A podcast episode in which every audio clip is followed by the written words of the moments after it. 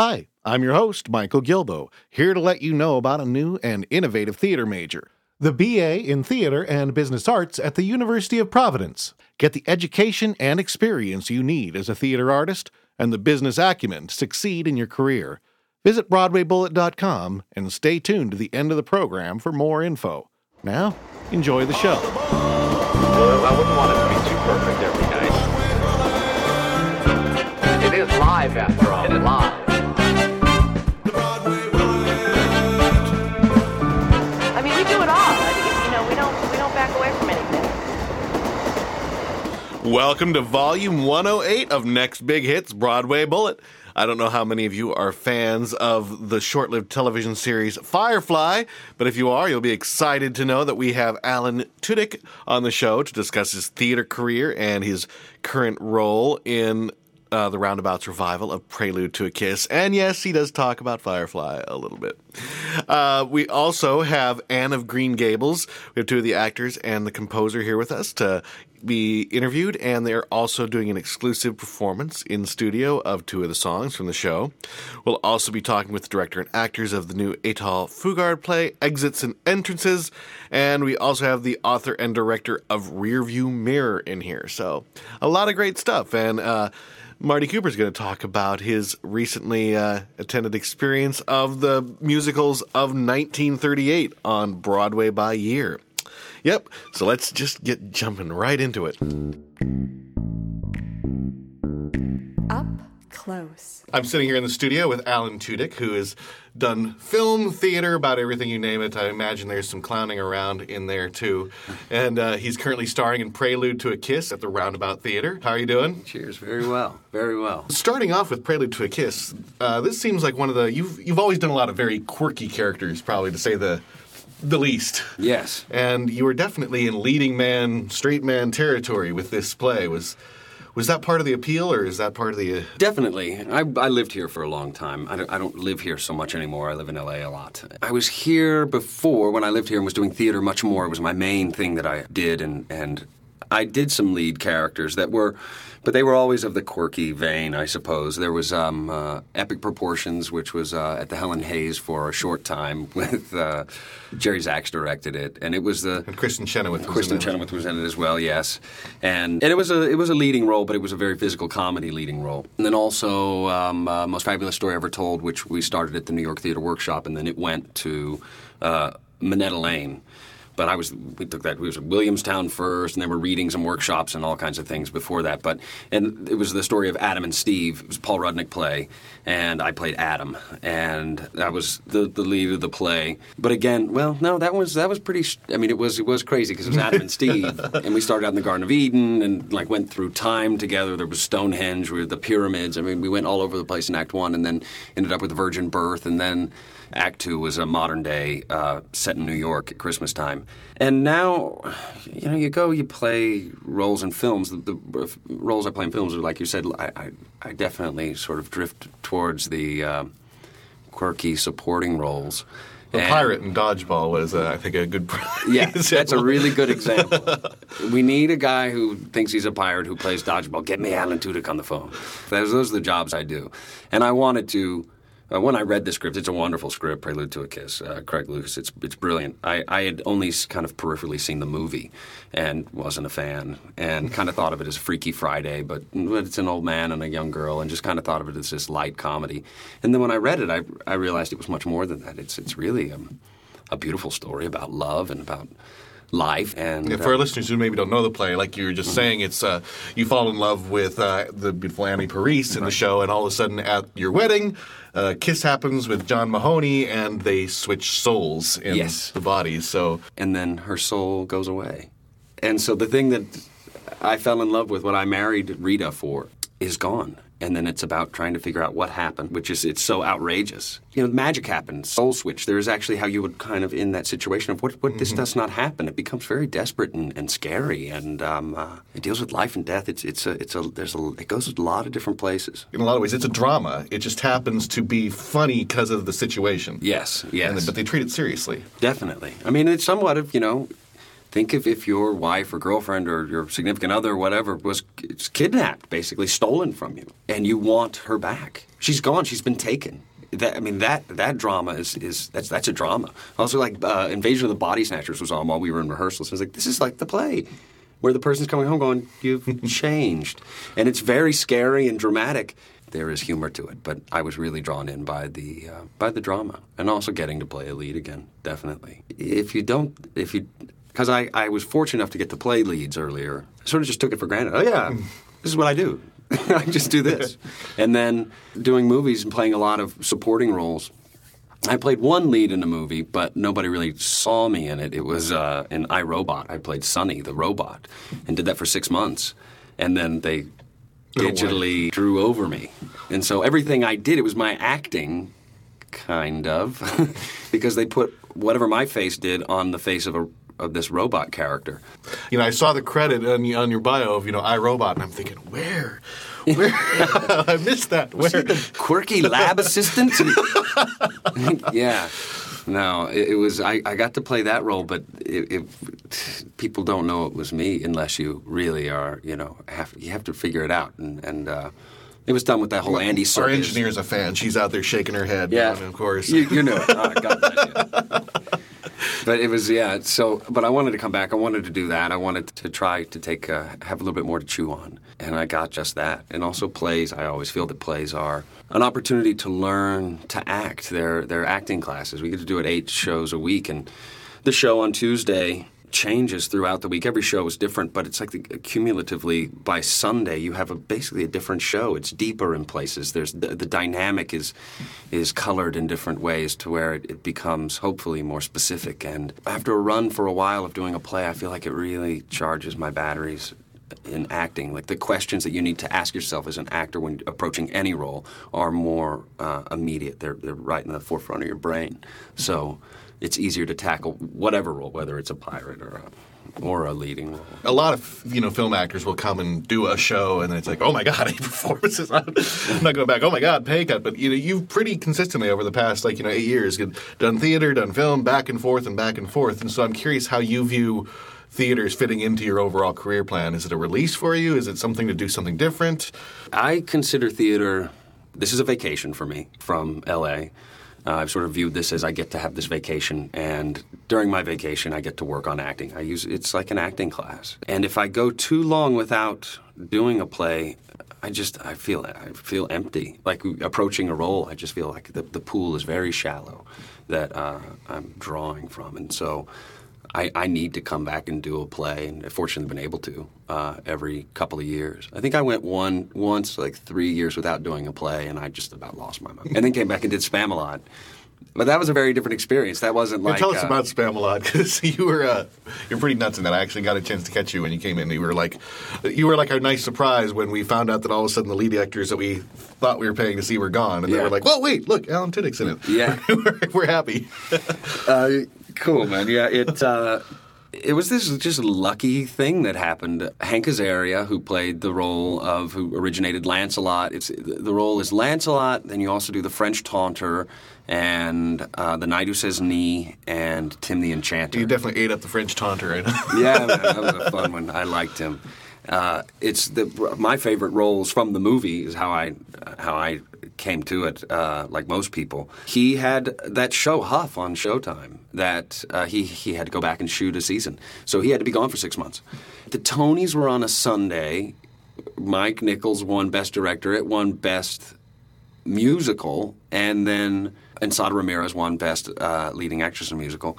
And it was right at that crazy time where there were just... The stage door was just 10 people deep, and the audiences were raucous, and we were at capacity. It was amazing, and I got to step in with the entire original cast and play for 6 months at that. I mean, it was like just as the wave was hitting its perfect spot, Hank jumped off the surfboard and said, "Jump on, buddy, it's yours." And it was great. It was a great wave to ride for 6 months, and I say that not being a surfer, but it was more of a performance.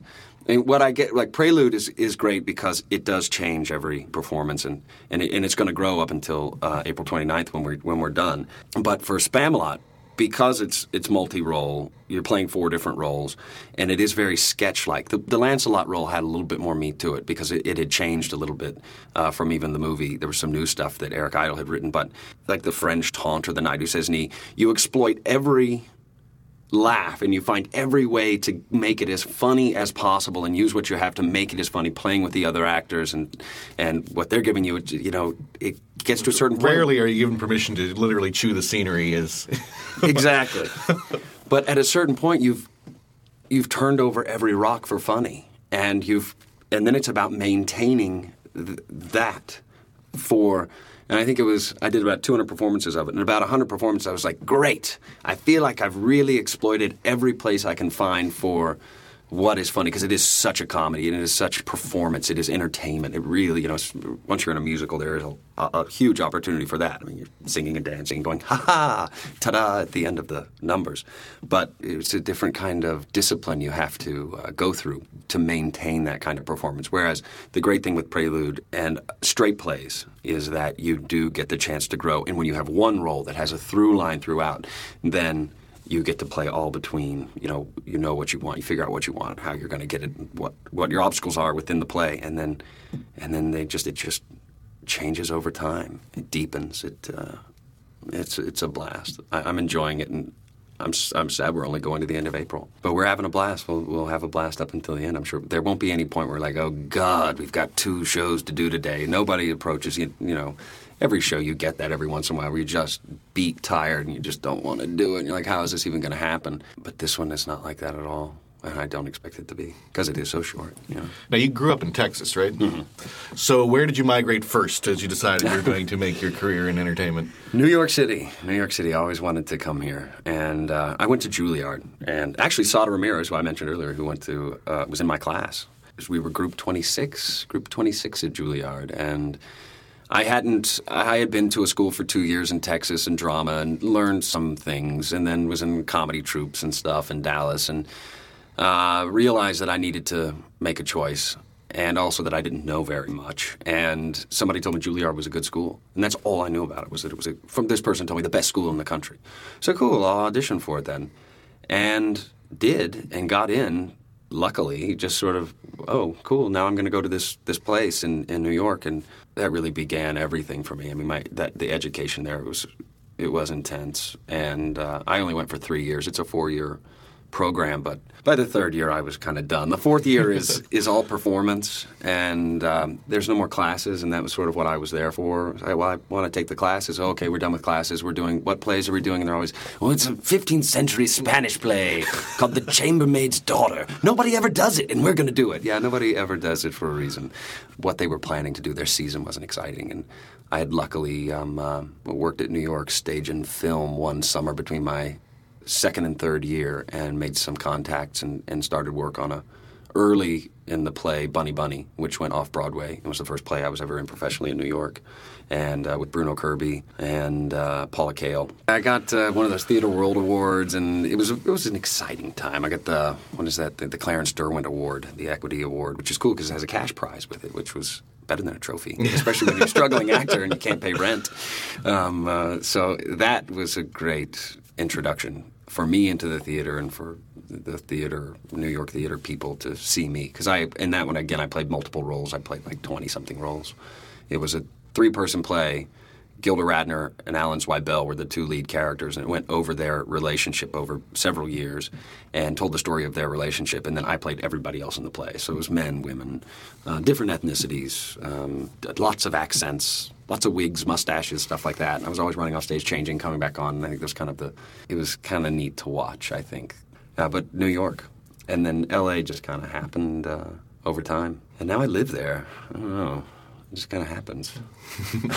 No, I know 2 years, in 2004, 2005, you participated in the 24-Hour Play Festival. Yeah. And you missed it last year, but are you planning on doing that again? And tell us a little bit more about that. I'm fairly sure I'm going to do the 24-hour plays until I do one I hate. Isn't that awful? It's so scary. It is so scary because you don't know what you're going to do. You don't know at all. You know, people who know the 24-hour plays, you meet on a Sunday night at like 11 p.m., You meet the other actors. Everybody introduces themselves. You bring in a couple of props, just that you had lying around the house you thought might be useful to someone. There are playwrights. I guess there's 10 of them or 8 of them. I think 8, 4 and 4. 8 playwrights, 8 directors. They can choose to use some of the props in their plays. Others don't. And then everybody meets each other. The actors all go away. And the playwrights write plays all night long. And they tend to be like 10 minutes long. They get assigned directors and they get assigned actors. You come in Monday morning at like 8 a.m. and you have a script that's been written all night long. You meet your cast and your director and you quickly get off book and then you stage it. And that night there's an audience on Broadway in the American Airlines Theater where Prelude is right now. It's so scary. It is so scary. It was the first thing I did when I had had 3 or 4 years off of theater. I did the 24-hour plays. And I've never had anxiety like that before I walked onto the stage because I had so many lines. It was a very funny... I feel like one of those nightmares where you feel like you're going on stage and you don't know. Yes! And David Lindsay, it was a David Lindsay-Abaire play, and his things are always so funny at those. But they're very line-specific and quick. To get his humor, to get it right, you have to be kind of quick. And if you've just learned the lines... It makes for a scary time, but the audience is so accepting of it and so ready to support you that it just becomes... it was a high that night. After that show, I was so high just from the experience. It was great. So do you have any future plans for theater on the horizon, or is it back to film? Or you got a couple films opening soon too, don't you? Yeah. I've got a couple. I have a small role in. It's called Knocked Up, which is supposedly really good. It's gotten some great reviews. I haven't had a chance to see it yet, but it's Judd Apatow's new movie. But the one that I'm really excited about, I did last summer in London. Frank Oz directed, and it's called Death at a Funeral, and it is a farce. And I'm anxious to see how it does because Frank cast whoever he wanted, and they allowed him to cast whoever he wanted. And what it ended up happening was, you've got a cast of actors who are not necessarily name actors that people go, oh, I'm going to go see the new Russell Crowe movie, or what, you know, there isn't the star attached to it that gives it that kind of box office heft. It's just actors doing this very funny script, and the audiences that they've shown it to, it's gone really well. And it was just at the HBO, Aspen Comedy Festival, and it won the Audience Award, which was great. But I play a guy he's an Englishman where this all takes place at this funeral, and he's English, and he's a very sort of nervous fellow. And on the way, we stopped by it's my fiance's uncle who's passed, and we're on the way, and I don't want to go. Her father hates me. It's awful. The whole thing is just stressful. And we stopped by to pick up her brother, and he's a drug dealer. And we don't know that. He's just made a drug deal over the phone. He's a pharmacy student. And he's like, listen, this is the best stuff you'll ever take. So only take half, because it's acid mixed with ketamine mixed with speed. And he puts him in a Valium bottle. We go to pick him up. He's getting dressed. And my fiancé offers me a Valium to relax me because I'm just so upset. And I take Valium. In the first 10 minutes of the movie, I'm fairly normal. And then for the rest of the movie, I'm out of my mind. This is where they go, call Alan Tudyk. Yeah, we got a crazy person. We need somebody. Who's really good at losing their mind on film. And get me that pirate. You know, you do a film and you have hopes for it, and you read it and you see it one way in your head and you shoot it and things happen, and it'll always change from what you started out. And sometimes it turns out better, sometimes it...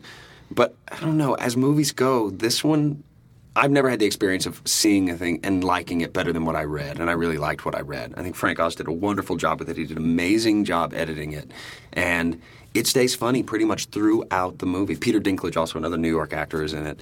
We're the only two Americans, the rest are Brits.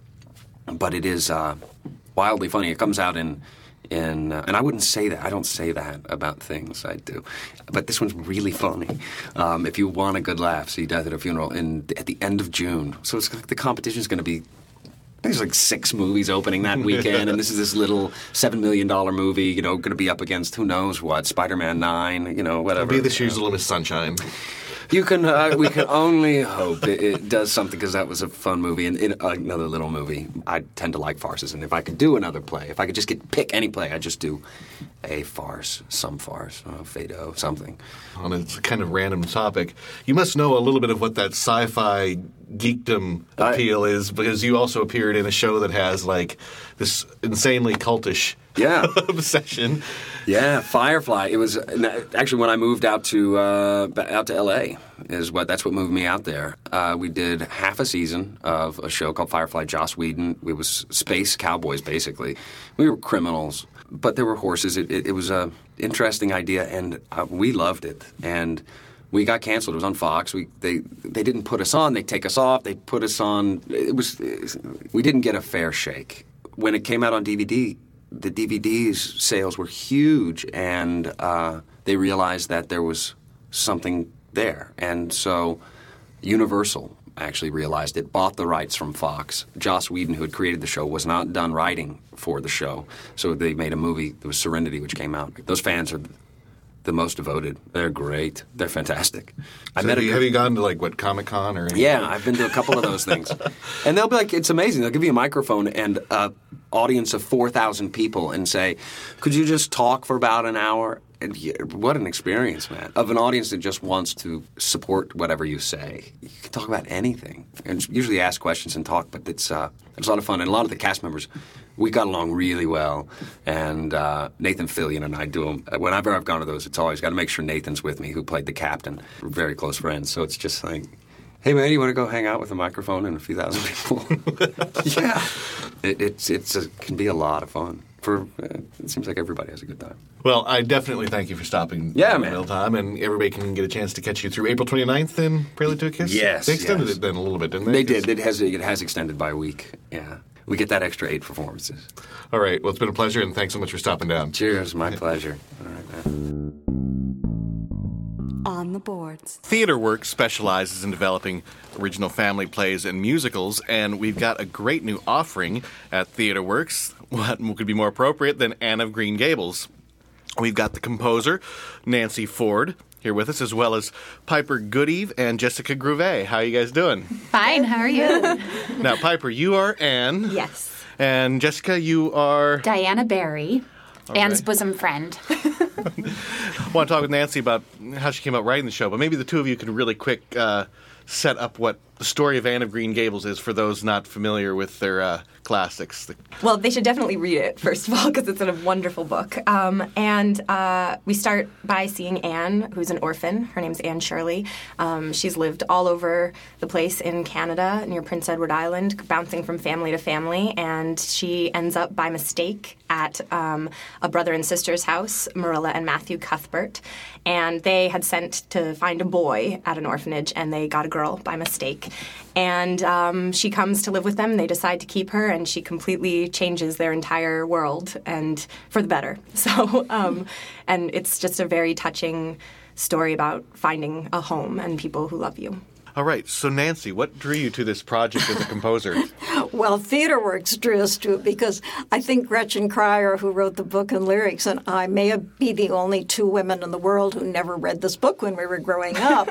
And we were talking to TheaterWorks about doing a show for them because Gretchen and I have written shows for the American Girls. We've written American Girls Review and Circle of Friends that are playing in New York and Chicago and Los Angeles. We loved writing for young people, so we talked to TheaterWorks and said, have you got a project that you would... And they said, well, how about Anne of Green Gables? We said, well, we'll have to read it. And we did, and we just fell in love with the story. I mean, yes, it's kind of a children's story, but it has so much in it that is for adults, too. It's just a very heartwarming and delightful story because Anne is this girl with this tremendous imagination, and it's her imagination that gives her a life. Otherwise, her life would be tragic. But because she can rise above that, she just makes up all these fantasies. And she's a totally delightful character. And Piper is totally delightful playing her, and we're so wonderful. It's wonderful to have Jessica in it, too. These two were good friends in real life, which we did not even know when Jessica came into audition. And we said, and then it turned out that they were already bosom buddies. So That didn't have to be changed. Anyway. And now I hear they've offered to help set up a MySpace page for you. Yes. I'm going to do that for you. Yeah, I need to get into the 21st century. We do. Nancy Ford, composer. Exactly. MySpace.com. Well, before we continue, maybe let's hear, we got a very special thing. You guys are going to be doing a couple exclusive live in studio performances here for our audience. So before we continue, which one of these, the two songs do you guys want to do first? Really stay, right? Yeah. Well, I can stay comes first in the show, so. Okay, do we need any setup for this? Or? Up until this point in the show, you're unsure of whether or not they're going to keep Anne. They may send her back to the asylum. They may send her to live with Mrs. Blewett down the road, who has a reputation of being a horrible woman and just very mean to everybody. And this is the scene where Anne overhears Matthew and Marilla talking in the kitchen. And you're going to be playing the piano yourself, Nancy, correct? I am. All right. I can stay. She said I can stay. Did I just hear that? Is it quite clear? She wants me to stay. I can stay. She said I can stay. My heart is beating. I heard her repeating. She wants me to stay. Feel like flying, so why am I crying when there's no denying? My heart's full of joy, but who would have conceived it? Who would have believed it? That she just said she'd keep me, although I'm not even a boy. I can stay, I can stay.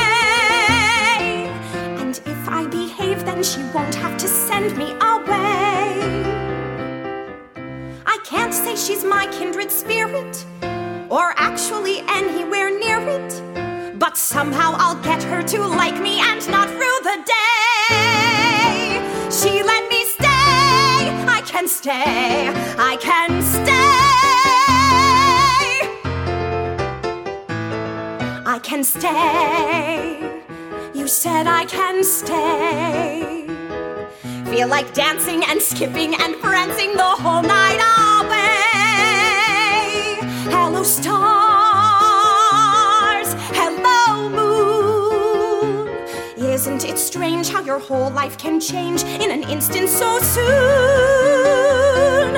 No denying, I'm silly for crying when I feel like I'm flying. 10 feet off the floor, where once life was tragical, this moment is magical.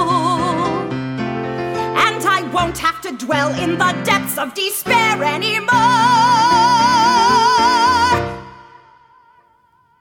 I must pray, I can stay.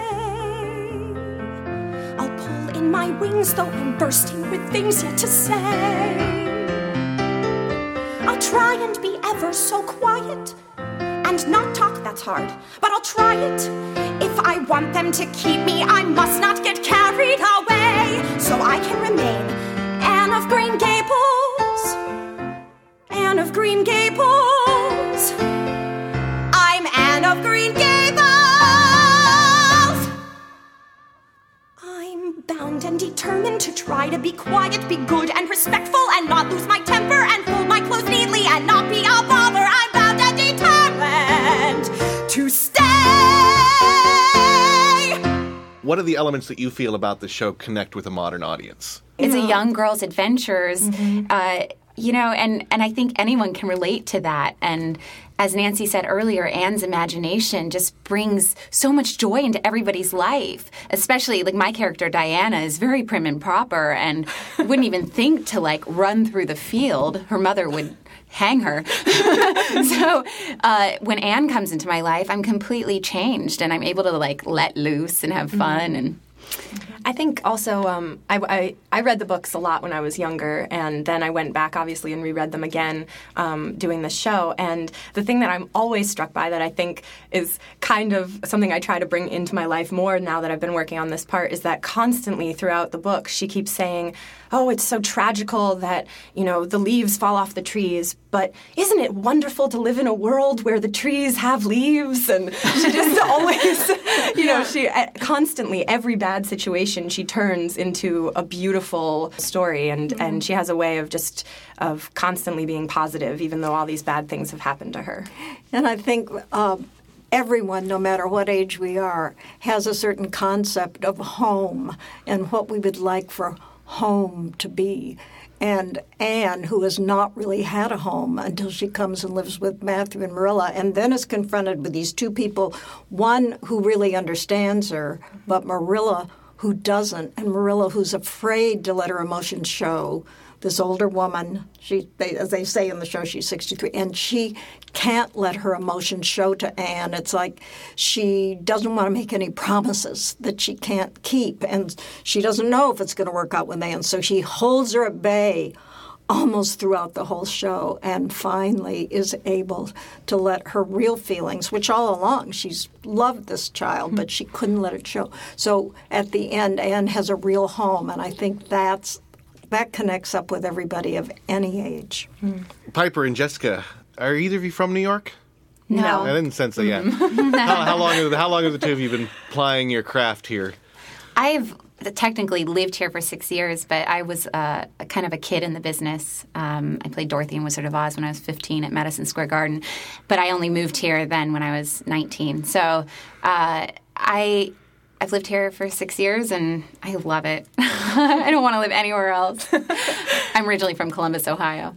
And Piper? I'm originally from New Hampshire, out in the middle of nowhere, and like Anne spent so many days like tromping through fields and climbing trees and everything. So coming to the city was a big change for me. I came to New York to go to NYU. And I was here for 4 years then, and I've been in and out of the city since then.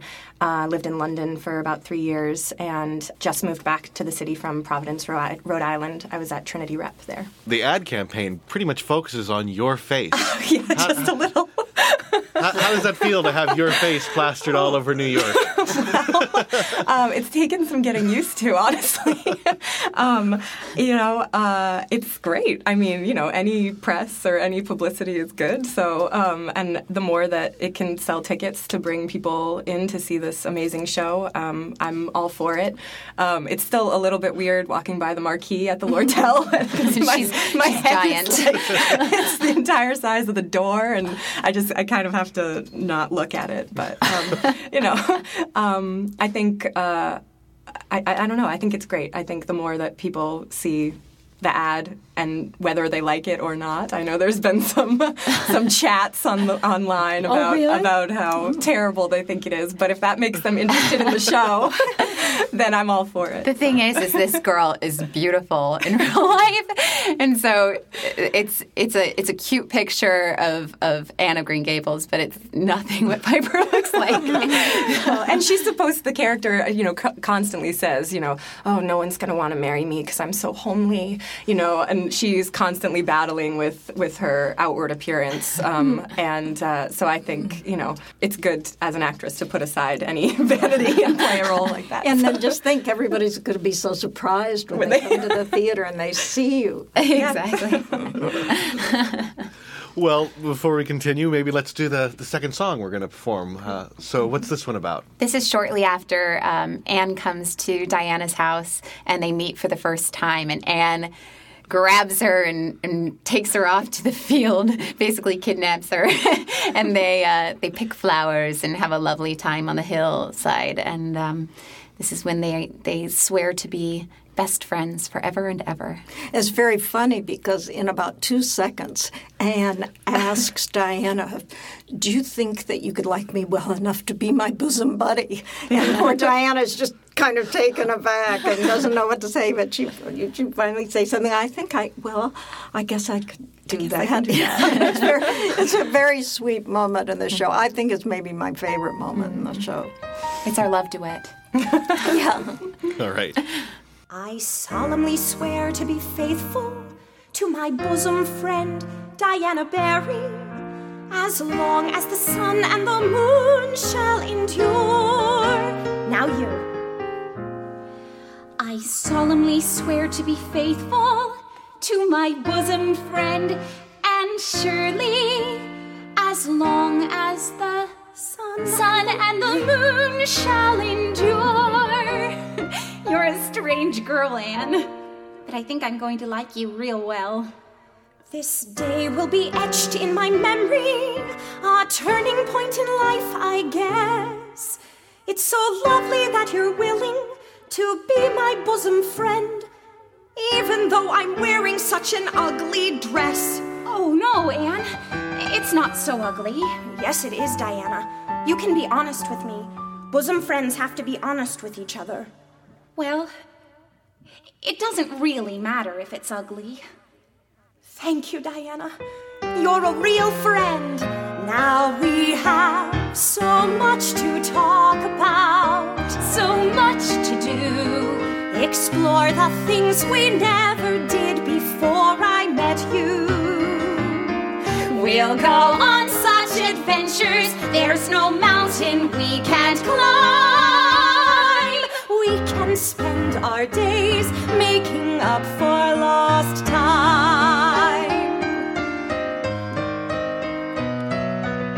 So much to think about, so much to plan. Today begins the history of Diana and Anne. And now that we're together and we're feeling so sublime, we can spend our days, we can spend the rest of our lives, we can spend our days up for lost time. Nancy, you're bright-eyed newcomer theater, aren't you?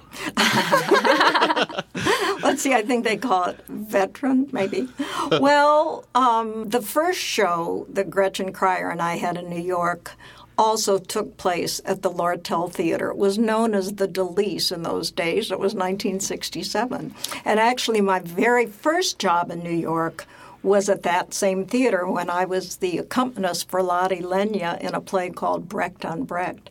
So it's really fun for me to be back home in that theater again. I have a lot of memories, good and bad. I mean, you know, it's like walking into Follies or something. And I'm still here. Yes, I've been around a while in the theater, yeah. In the 60s and 70s, see, Gretchen and I, most of our shows in New York were done in the 70s. We had, Now's the Time was in 1967, then 1970, we did a show called The Last Sweet Days of Isaac. That was at the East Side Playhouse, and then in 72, a Broadway show, Shelter, and then probably the one we're most known for is Getting My Act Together and Taking It on the Road, which was in 1978. That ran for 3 years, and that was, you know, done in a lot of countries, so that was pretty well known. But so it's been a while since we've done an off-Broadway show, and there's a lot. We have a lot of elements, and a lot of elements. The set is gorgeous, and our lighting is amazing, and our costumes are incredible, but. Part of what takes a lot of time is Piper has so many quick changes as Anne because she ages so rapidly. And this is a 2.5-hour show that they have cut down to 90 minutes for TheaterWorks. So Piper has changes where she runs off stage, changes her wig and her dress in a matter of like 10 seconds. With one dresser. We would tape it during rehearsals, during run-throughs, and I'd look over at the stage manager and she'd be like, 7 seconds. And I was just like, oh, no, how is this going to happen? But the dressers are amazing, and they've rigged all the costumes, and, you know. I haven't seen, since I haven't been at Tech, I haven't seen the wigs. How many wigs do you have on the show? A long red wig, a long green wig, a short green wig, a short red wig, and then an older Anne wig where there's like a bun on it that gets attached. So my updo, So because you age over the show from 12 to 16. Yeah. So. This is running in New York through May 5th with TheaterWorks, and I know that TheaterWorks usually tour stuff, so you think there's a good chance that this is going to be touring around? Oh, it definitely is. It goes into rehearsal next September 22nd for the tour. So they have set that up then. The tour set. Well, great, because a lot of our listeners are around the country as well, so they can definitely... Yeah, on the TheaterWorks website, which is twusa.org, they can click on our production, and then also there's a link on our production for the national tour. Right, yeah. Mm-hmm. All right. Well, I definitely thank you for coming down for such a great performance and interview, especially while you're in the midst of craziness in your tech week. Thank you. Thanks for having us. Yeah. Thank you.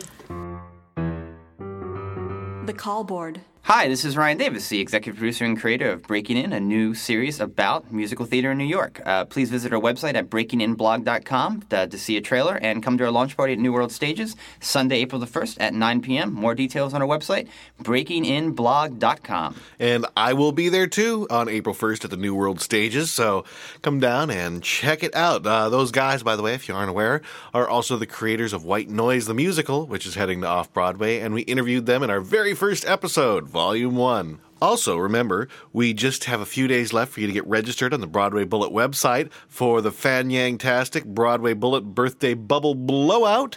It's going to be my birthday party on April 26th for everybody. I'd love everybody to come. We got 75 pairs of tickets to give away for this show, so... please register. Also, we got enough tickets that I know a lot of people are registering from out of town too, so we're going to definitely go to the pool of registered users first. But please do email me at info@broadwaybullet.com if you would like to attend, because we can probably make sure to get you there. I'd love to see all of my listeners there, and besides the show, we're going to definitely have some drinks afterwards. If not at the New World Stages bar, we'll meet there and figure out where to go somewhere close afterwards. But I think it'll be a lot of fun. I've seen the tail end of the show when I went over there, and it definitely looks, I mean, it's, you know, it's not Les Mis, but it definitely looks entertaining and fun. For other Call Board announcements, on April 2nd, A-Step, Artists Striving to End Poverty, fundraiser, A Night at the Tonys, with Raul Esparza and Stephanie D'Abruzzo. For more information, visit www.createsomethinggood.org. And on April 16th, we have Seth's Broadway 101, a benefit for the Actors Fund featuring Seth Rudetsky and some of Broadway's best leading ladies. For more info, visit www.actorsfund.org. And remember, every week you can get links to these and anything we talk about in the show, the interviews, whatever. You can find all those links in our show notes at BroadwayBullet.com. On the boards. South African Athol Fugard has written many plays that I'm sure many are familiar with. Master Harold and the Boys, among others, have been his Tony-nominated plays. His newest has been performed all around the country, and in fact, New York is one of the last places to see it, and veterans of all those productions are here with us, the director and the actors. How are you guys doing? Hey, we're doing well. You want to take a second to introduce yourselves for everybody? I'm Stephen Zaks. I'm the director of the play. I'm Moreland Higgins, and I play Andre. I'm William Dennis Hurley, and I play the playwright. Now, how long have you guys been involved with Exits and Entrances, which is now opening at 59 East 59th Street for Primary Stages? It had its premiere at the Fountain Theater in Los Angeles in 2004, and we've been enjoying productions of it around the country. It's just been a real labor of love for us, and the play has done just phenomenally well in each city that it's appeared. Now, I'm looking at your bios from the show, and it kind of seems like one could play a game of Where's Waldo, but Where's the Ovation? You guys have tons of Los Angeles Ovation Awards between the three of you. Is there a couple you guys want to maybe highlight out that you're proud of? We got to highlight out. They're sitting next to the pots and pans in my kitchen at home. No, it's just, you know, the Ovation is like sort of the... It's a community-voted award, and it's sort of like they call themselves the Tonys of L.A., but they make nice paperweights. Moreland had the distinction the year that we did Exits and Entrances in Los Angeles of winning every single lead actor award in Los Angeles that year. He won every one. Yeah, it cost me an arm and a leg. A lot of banquets to go to, huh? Yeah, that's right. Yeah. Exits and Entrances is kind of unique in the fact that, William, you are playing basically Athol Fugard in the show. I am. As the playwright. Indeed. So maybe we should talk a little bit about what Exits and Entrances is actually about, because it's a two-person show, but it's very kind of semi-autobiographical and a little less political than some of his other works have been. Isn't that right? Sure. Exits and Entrances, I think, is a very personal play by Athol, and it's a tribute to not only the theater but to his extraordinary friendship with this great actor back in South Africa in the 1950s, André Juhané, who is a actor that he ended up being a dresser for in a production of Oedipus Rex and learned very much from, and ended up influencing a lot of what Athol wrote about for the rest of his life. He was at the beginning of his journey as a playwright. This man was sort of toward the end of his journey as an actor, and how their two lives collided and opinions collided and influenced each other. Now, Stephen, you've worked on a few of Athol's works before, haven't you? Yeah, my relationship with Athol began in 2000 when I directed the Los Angeles premiere of his play The Road to Mecca, and at my theater, the Fountain Theater in Los Angeles, which is an intimate 80-seat space in L.A. And as a rule, Athol never goes to see productions of his work directed by other people. But he had heard lots of good things about... Yeah, we should add that those Tony nominations were for writing and directing. Yes, he always directs his own plays, as a rule. He had always done that. But he had heard good things about our production of Mecca and was finally convinced to kind of sneak in and have a peek. And he was there one night and saw our production and was so taken with it that he and I began...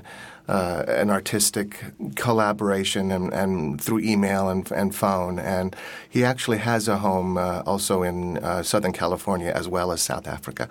And so he and I began a dialogue, a creative dialogue. And I had always said to him, if he's ever looking for a small, safe, creative home to create a new work away from the larger institutional theater organizations, that the Fountain Theater is his artistic home. And one day he sent me this email with a file attachment on it, and on the email it said, "Attached is my new play, and I want you to direct it." And I opened up, and he said, "It's a small play." Cool.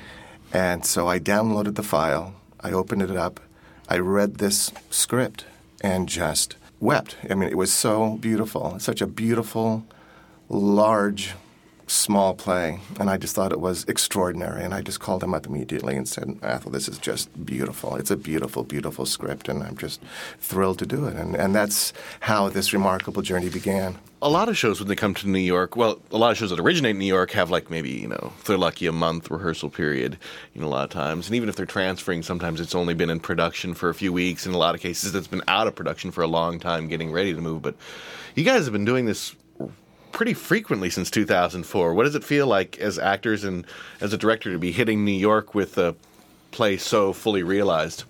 I think it's fantastic. I mean, Stephen mentioned before, this is a labor of love for all of us. And so, I have agents in California that are, a little bit anxious to have me come back there, but they completely understand. I'm away during this for the second consecutive pilot season, actually. Ooh, that's a rough season to be away for. But it's without a question for me. I mean, and now we're here in New York. So, yeah, we've been traveling around a bit. We did, we were in Los Angeles to begin with, and then we went to Santa Barbara and to Florida Stage and to New Jersey Rep, and now we're here at Primary Stages. So we're all incredibly excited to be here. And believe it or not, we're on stage in this theater here, and Moreland and I both can't believe how brand new things still are. Play we've done many, many times, and it's just the two of us up there. But we keep working and finding things because the writing is just extraordinary. And yeah, this is my first experience of doing a play this many times. We've done a couple hundred shows, and what I've discovered is that you hit around 80 or 100 performances, and then you start, everything becomes completely new. So now, even now, every time I go to it, every time we do the next rehearsal of it, I'm going, oh, that's what that means, which is a little silly, but I mean, you get caught in the minutia of it a little bit, but it feels fresher than ever to me, and I just love that. And that is a testament to Athol's writing, I think. You know, this wasn't like a bus and truck tour. You actually did the show for, like, longer periods of times in a bunch of different places. And I would think, just on a side note, that it has to be fascinating to get to just kind of, like, live in experience a bunch of different communities, not just, like, pass through and... Oh, absolutely. Yeah. Yeah, I had never been to New Jersey before, and, you know, I mean, you say New Jersey, pretty much most of the places in this country, and you know, people have a whole slew of jokes that can go right along with it, you know. So let me see, I got my Rolodex here. Yeah. Yeah. So I didn't know what to expect, but I loved it. I had a great time. The people were fantastic. And that New Jersey rep, the people there, this tiny little theater, what a great crew of people. And, you know, we found the same thing in Florida and in Santa Barbara. Theater is alive and well everywhere in this country. Now, Stephen, as you're kind of getting this play together, how often in the little back of your mind was kind of the thought that, you know, I get to do this play first and he normally likes to direct. I don't want to mess this one up.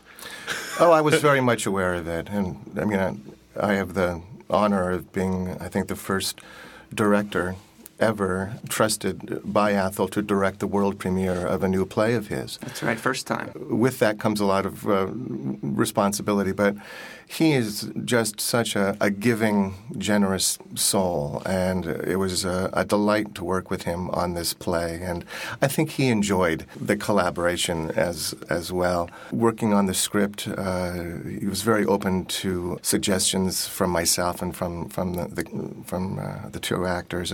He would come up to rehearsal every Friday. We would be working on the script. He did a few revisions before rehearsals began, and then he would come up on the Friday and have a look at what we did, and we would share with him what we had found. And he's the kind of theater artist that just gets in the trenches with you and enjoys all of that, the process of creating work.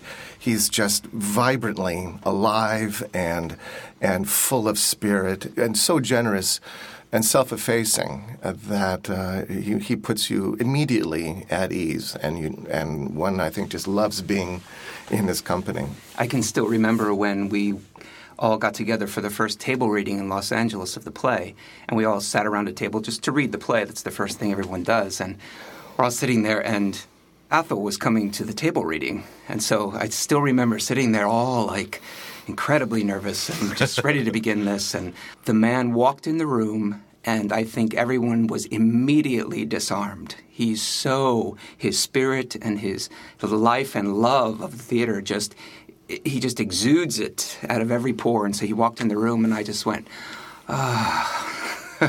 And then we had sat around and had a great conversation first. And of course, there were many more people there than are normally there because it was an Athol Fugard world premiere, but was really, really, he's really a wonderful, wonderful man, and a man of the theater and a man of collaboration, and was so ready for this play to be given to the actors and the director. So. Yeah, that was a very low-pressure situation. 20 of us in a room to read a two-character play. I'm sitting right next to the head critic at the L.A. Weekly, who was actively making notes as we're speaking. It's the first time it's said out loud. And he's sitting right next to Athol Fugard, and it was looking across at each other going, I'm not nervous, are you? No pressure. We had to go around the table and introduce ourselves, and I was sitting right next to Athol, and I said, I'm William Dennis Hurley, and I play the playwright. And then Athol said, I'm Athol Fugard, and I am the playwright. So the show's opening on March 27th at Primary Stages? Yes. Mm-hmm. At 59 East 59th Street. And correct. You are running until? Until April 29th. So we'll open on Tuesday the 27th of March and close on April 29th. And where can people go for tickets? Call SmartTix. That's the place to go.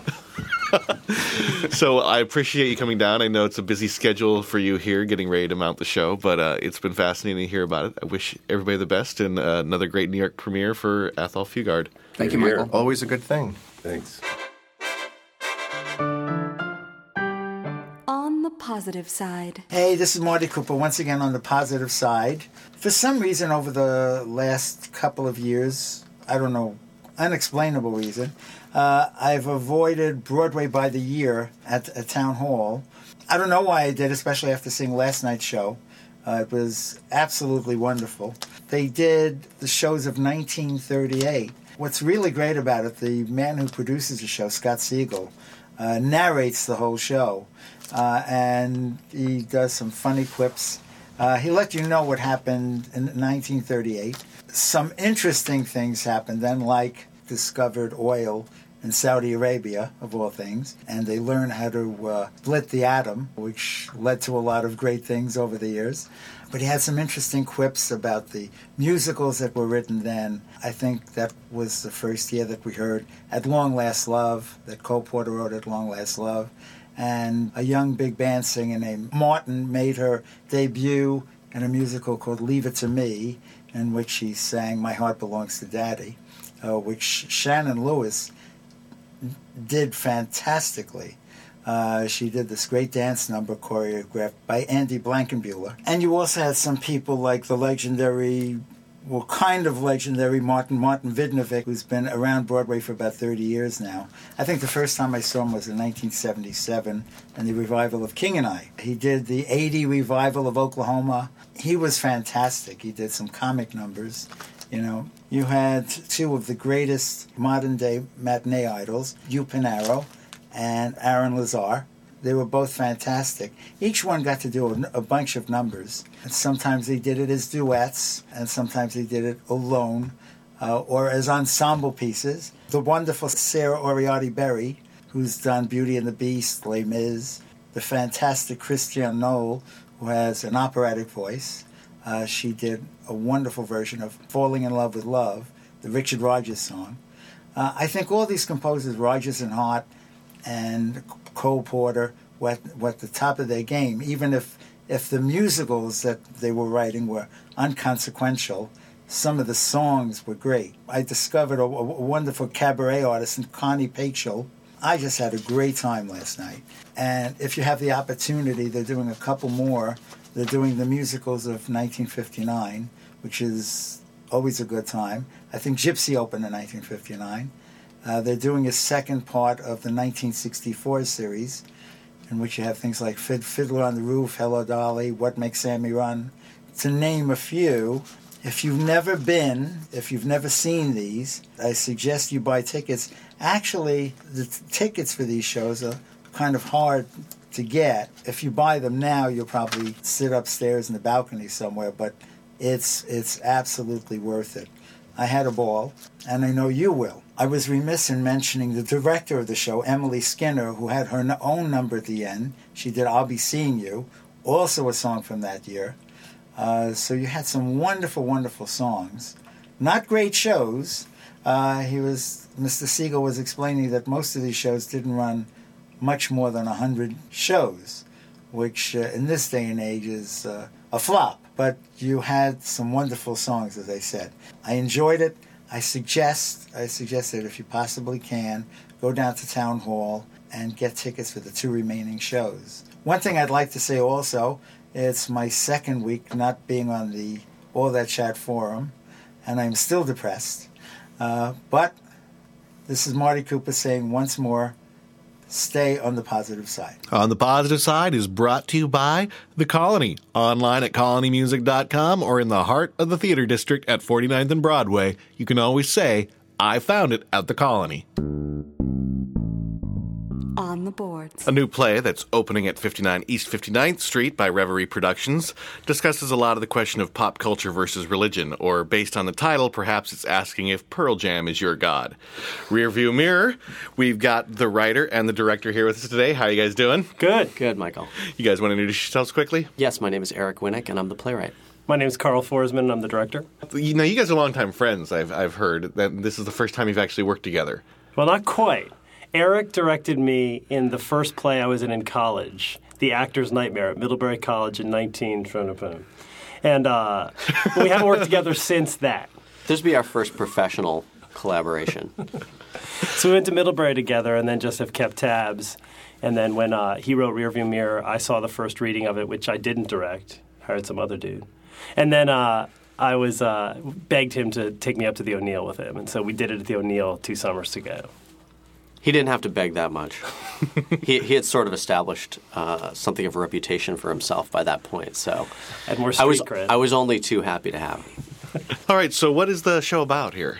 The play is about the intersecting lives of 3 characters, all of whom are in various states of disenchantment with God and religion, in this case Judaism. The sort of journey these 3 characters take on their way to rock concert, an outdoor rock concert that takes place in Brooklyn.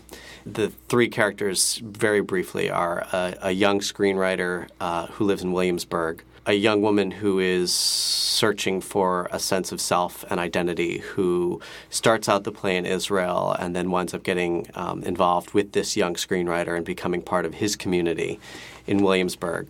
And the third character is an Orthodox Jewish woman from Midwood who, for various reasons, has to step out of her own community and winds up also getting involved with this screenwriter. So it's sort of a tasty love triangle gone horribly awry.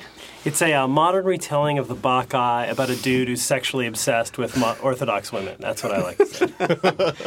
And it's that too. What's Pearl Jam's connection into all this? Very little. They wrote a song called Rearview Mirror, and I have checked up. Legally, it is okay to actually, you can't copyright a title. So I got the title off of Pearl Jam's song, but it was also an incident at a Pearl Jam concert in 2000 that inspired part of the play. There was an incident in Denmark at the Roskilde Festival outside of Copenhagen, in which 9 people were trampled to death at this festival during the Pearl Jam section of the concert, and the band actually wound up getting blamed for having incited this incident. And, of course, they denied it vehemently. You know, they said they had nothing to do with it, and eventually they were cleared. But the idea that a band, or in this case the singer Eddie Vedder, could have been responsible for this terrible tragedy was very interesting to me. And, of course, I had read the Bacchae, and I instantly sort of connected the two. And I was interested in, you know, who were the people in the Bacchae. We only learn about a few of them. But what if we knew more about the people who are on the mountain, or in this case at the concert? How did they get there? Who are these people? What journey did they take? And all that sort of led me to write the play. This has got a kind of a different style. It's a very, from what I understand, a direct address almost kind of approach. And so, Carl, when you're doing that kind of direct address, what do you find your main tasks as a director are to bring out of the actors? Well, strangely, I've directed a lot of plays that have direct address. One of the first really big things I did in New York was a Conor McPherson play called The Good Thief that was entirely direct address. And I've always been interested in the kind of narrative storytelling tradition of people just sitting on stage and telling you a great tale. I mean, I think the Weir was one of the great theater events I've ever been to in my life, and this play totally taps into that tradition. It's the most ancient form of theater, like the Bacchae, which is people literally mouthing the narrative. And so this play has all these kind of amazing little threads because it takes place in a bunch of different realities simultaneously. That there's the truth of them sitting in the space and talking to the audience, and the truth of them hearing each other's stories for the first time, and then the truth of the narrative that they're telling, this past tense series of events that led to this incredible rock concert fiasco. And so there are all these strains and versions of the truth that are all sort of colliding in space. Very interesting way of working, and it requires you to ask a lot of questions in rehearsal about, like, well, we're telling this story in the past tense, but we're actually, you're finding it out for the first time now. You've known it forever. You knew it since the moment when it happened then, but it was a revelation in that moment. So there are all these timelines kind of intersecting all through rehearsal. It's a fascinating way to work. The themes deal a lot with pop culture versus religion, as I understand. This seems to have been heightened a lot in the past, 6 years since a certain president has held office, and we've gotten these, like, very steep divides in red states and blue states and, the religious right. How much has some of that political atmosphere shaped the production? The play predates the Bush presidency almost. Yeah, I actually started the play in 2000. Yeah. So it's come of age during the Bush presidency. Yeah, the thing is that, if anything, the play is, I think it's universal, but, it centers on Judaism. And I have been fascinated with religion in its extremes for a long time now, especially since I moved to New York, because having grown up as a Reform Jew, I grew up with the, the lightest, least stringent form of Judaism there is, where you'd go to temple twice a year and you'd go to Hebrew school and you'd have confirmation and post-confirmation. And it's like you basically went through the motions as a Jew, and then you come to New York and you see that there's this whole other community of people who wear black hats and beards, and they have taluses, and they wear yarmulkes all the time. And, having learned a little bit more about this community, I've been absolutely fascinated by the fact that I am part of the same religion as these people. How can that be? And I would take the train in Brooklyn, and I'd see these women on the subway, and they would have these, these ankle-length skirts, and they'd be reading from these pocket Torahs very studiously. And I'd be like... And that made you sexually excited? That made me sexually excited. And no, it was basically like... I just couldn't believe that we're all part of the same community. And so while I don't think of it as fundamentalism, there are aspects of Judaism that approach that. Where you two start working together on this was at the Eugene O'Neill Playwrights Conference. And I'm curious, just on a little diversion for a moment, what is that conference all about? It's all about Miller High Life, which is a beer they make in the United States. It's really, when it's cold and you can get them for like $2 a pop. Yeah. The O'Neill Festival is one of America's foremost play development centers. When you go there, you really have a week to kind of freewheel a cast of really great actors over the play. And that's what we did, is especially a play like this that's very simple staging-wise. You really have the opportunity to spend a ton of time really delving into tearing apart, ripping up, reshaping the text. And so Eric and I had a chance to really kind of examine the whole play fresh with no pressure to produce it or figure out any solutions, but to ask a lot of questions. Well, now Eric was telling me before you got here that you actually just kind of ended up being randomly assigned to his play. Is that kind of correct, I mean, the thing is they came to me and they said, you know, who do you want to direct this? And, you know, I had an extremely short list, which made it like two people, basically. Okay. And... you know, Carl sort of made it known that he wanted to direct the play, and given the fact that we had never really worked together professionally before, and, you know, I was only too happy to have Carl come on board, and it did wind up being an incredible week. I was actually there for a month in residence at the O'Neill, and so Rearview Mirror was just one of the weeks of that month. But I've never seen a play come as far in so little time as it did in that one week at the O'Neill in July 2005. It is. It's just like a concentrated theater, beer, celebration. Basically. Yeah, and by the way, I was a Coors Light guy. Carl, you've got a lot of stuff on your plate going on. What are a couple of the other things that you're doing as a director? I run a theater called the Keene Company here in New York, and we have a show running right now called Tea and Sympathy, which I did not direct. Jonathan Silverstein directed that, but I'm producing that right now. It's running off-Broadway at the Clermont Theater in New York, and I'm the newly appointed artistic director of the Dorset Theater Festival, which is a summer theater in Vermont. It's been going for about 35 years. So in May, I head up for my first summer running the Dorset Theater Festival, where I'm starting off with a remount of my fall New York production of Theophilus North, an adaptation of Thornton Wilder's final novel. And then we're doing a season that includes 3 other plays, and then back in the fall for another year at Keene Company. And Eric, I understand, in your day job, you're with another company. Yes, you might say that. I theatrical behemoth. Yes. Yeah. I've been the director of marketing at Playwrights Horizon since December '99. You guys must have a little play going on now, right? We got a little play going on right now. Yeah, shall I plug it? Okay, yeah, sure. It. Why not? What are you doing? Essential Self-Defense by Adam Rapp, currently running the Peter J. Sharp Theater through April 15th. Is it good? It's awesome. Now, as marketing director for that, has that helped you out with some ideas for, you know, how you kind of get the word out about your production here? We were thinking we'd do some internet radio. Yeah, yeah, absolutely. Well, that's the best way. You know, it's funny because in the various plays that I've done over the years, sometimes an artistic director will look at you and say, "I don't want you involved in that way at all." And part of me is like, well, you know, that's fine. I do have a little bit of experience, but if you don't want me to do that, fine, you know. And actually I did have that experience, and that play closed early, and it was kind of a financial disaster. Not that I had anything to do with it, but in this case, Colin Young, the artistic director and lighting designer for Reverie, was only too happy to sort of sit down and pick my brain and have me suggest some things. And I was more than happy to do it. So I developed the image, the postcard, you know, we talked through the marketing campaign, you know, where he was going to do what, and did a lot of research for lists, which I shared with 5090's 59th. You know, it was a pleasure to do. I mean, it's nice to market other people's shows.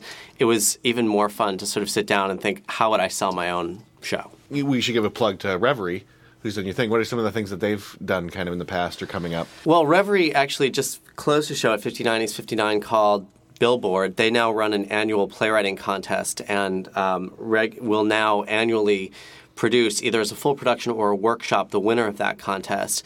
So last year they did two shows at 59 East 59. This year they did one show in January. This has been a pet project of Collins now for a long time. So, you know, they're producing annually. They're reading new plays. They'll do a series of readings in May of the finalists. And so they're busy with one thing or another. All right, so the people can catch Rearview Mirror at 59 East 59 through April 22nd, correct? Yep, March 31 to April 22. Call right. Ticket Central, 212-279-4200. All right. Rock and roll. Well, thanks for coming down on you guys' lunch break and joining us. Thanks Michael. Top of the Trades. Top of the Trades is brought to you by BroadwayWorld.com. You can always stop by BroadwayWorld.com for the latest in theater news and social networking. All right. Broadway's five-time Tony Award-winning hit musical, The Drowsy Chaperone, will welcome a trio of leading ladies in the coming months. Janine LaManna, who recently appeared as Nikki in the Broadway revival of Sweet Charity, will take over the role of Janet Vardegraff from the musical's Tony Award-winning star Sutton Foster from Tuesday, April 17th through Sunday, July 29th. Foster will play her final performance on Sunday, April 15th. Mara Davey, currently appearing as Maggie in the Broadway revival of A Chorus Line, will assume the role of Janet Vandegraff on Tuesday, July 31st, after Janine finishes. Davey has also appeared in the encore staging of The I Sing and starred as Peggy Sawyer in the U.S. and Japanese tours of 42nd Street. And television legend Joanne Worley, laugh-in the Merv Griffin Show, will assume the role of Mrs. Tottendale from fellow television star Georgia Engel on Tuesday, April 17th. Engel will play her final performance on Sunday, April 1st. The Manhattan Theater Club has announced the lineup for Springboards, its newly renamed rehearsal reading series, which was formerly known as 6 at 6. The annual series is dedicated to the support and development of innovative new work. Since 1999, several plays developed in the series have gone on to full productions at MTC. David Auburn's Proof, David Lindsay-Abaire's Fuddy Mears, Joe Hortua's Between Us and Roberto Aguirre-Sacasa's Based on Totally True Story. I'm not going to redo that one. Other plays from the series that have been produced elsewhere in New York and around the country include Teresa Rebeck's The Scene, Julia Cho's Durango, Adam Rapp's Red Light Winner, yeah, you heard him last week, and Naomi Lizuka's Strike Slip. Find the whole lineup and link for their new series at a link at our website in our show notes for Volume 108. The Drama League has announced the recipients of its three annual specialty awards to be presented at the 73rd Annual Drama League Awards Ceremony and Luncheon on Friday, May 11th. John Kander and Fred Ebb will receive the Distinguished Achievement in Musical Theater Award, albeit posthumously. Michael Mayer, the director of Spring Awakening, will be honored with the Julia Hanson Award for Excellence in Directing, and the not-for-profit charity organization Broadway Cares Equity Fights AIDS will receive the Unique Contribution to the Theater Award. And hey, two of the three of those have appeared on our show this first season. Gotta see what we can do about getting John Kander and Fred Ebb on now. Anybody know any good mediums out there? Okay. The show is also going to be hosted by Gary Beach, who won the Tony for The Producers as the director, and this turns into a big game of who's on first. He's now in Les Miserables, and he's actually also committed to be coming on to Broadway Bullet in the next couple weeks. We'll be seeing him very shortly. Yeah, well, I didn't care much about this one, and I'm guessing if you did, you watched it, but in case you didn't, NBC's reality casting series, Grease, You're the One That I Want, finished with a bang Sunday night, crowning Max Crum and Laura Osnes, the leads, Danny and Sandy, in the upcoming Broadway revival of Grease. Mm-hmm. Crum and Osnes. Yep. Give me a Crum and Osnes, too. Yeah. Yeah, those are going to be fun names to watch on the marquee. Okay. I thought the whole thing was just ridiculous, but I'm sure that there's some of you that loved it, right? Let me know. Send me an email at info@broadwaybullet.com. All right, next week we'll be bringing you the biggest news headlines in theaters yet again on Top of the Trades. Curtain Call. You know, we've got so many great people lined up for the coming weeks that it's getting kind of scary.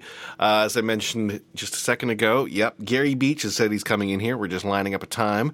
Don't know if he's going to sing yet, but he might. Carrie Butler is coming in, and indeed she said she's might sing for us as well. That's going to be in the next couple weeks. We've also got, next week, we're going to hear from Celia Keenan-Bolger and Ryan Driscoll. from Summer of 42. There are also in other things now, but they're talking about the musical Summer of 42 that the soundtrack just came out. We're also going to be hearing from Karen Ziemba very shortly. We just got a lot of great stuff coming up, so definitely stay tuned. Again, I want to give a big thanks to our interns who put in so much work and help with getting the show together, putting the show notes, getting the transcriptions up at BroadwayWorld.com. That's Laura Costa, Hallie Parsonette, and Victoria Myers do so much work around here, and they are great help. We do have room for things you can do to help. If you're interested, definitely give me a buzz at info@BroadwayBullet.com. And I will be back with you next week. Until then, I'm your host, Michael Gilbo, and thanks for taking a ride on the Broadway Bullet. Well, I wouldn't want it to be too perfect every night. It is live, after all. If I see one more Christmas Carol regionally, that Dickens has made enough money and beyond. Many minutes trying to sell myself with no shame. But we kept all the jokes that made people laugh from before, instead of the ones that didn't. Because Rent is about much more than just friendship, love, and musical theater. It was about something that shook musical theater. Working at Lincoln Center, it sounds very huge and elevated, and that's what it feels like. Like once you're working there, people are becoming more and more comfortable with, you know, different. I mean, we do it all. I mean, you know, we don't back away from anything. So, a little more about our brand new theater and business arts major. I know what most theater programs are like, and I've talked to thousands of artists. All of this told me that a new style of theater major was needed. Theater majors can get a pretty good arts education just about anywhere. But most programs do very little to prepare actors, directors, playwrights, technicians, producers, etc., to manage their careers. When you go into the arts, you are your own business, and you need to manage that to strategically plan for your career to grow. If you've listened to many of these interviews, you know you need to be self-starters to create your own opportunities. I'm going to make sure you are ready for that world. You'll get a ton of opportunities as an undergraduate. Actors will act, even as freshmen. Designers will design shows right away. Playwrights will see their shows mounted. Directors will direct. Producers will handle shows from inception to execution. Outstanding guest artists will conduct workshops, and outstanding students will even work on this podcast and travel to New York with me for interview weeks.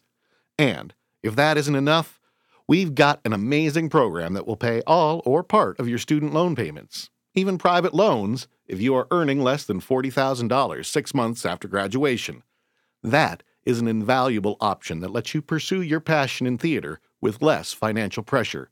If interested, and I hope you are, go to BroadwayBullet.com. I'd love to help you launch your career.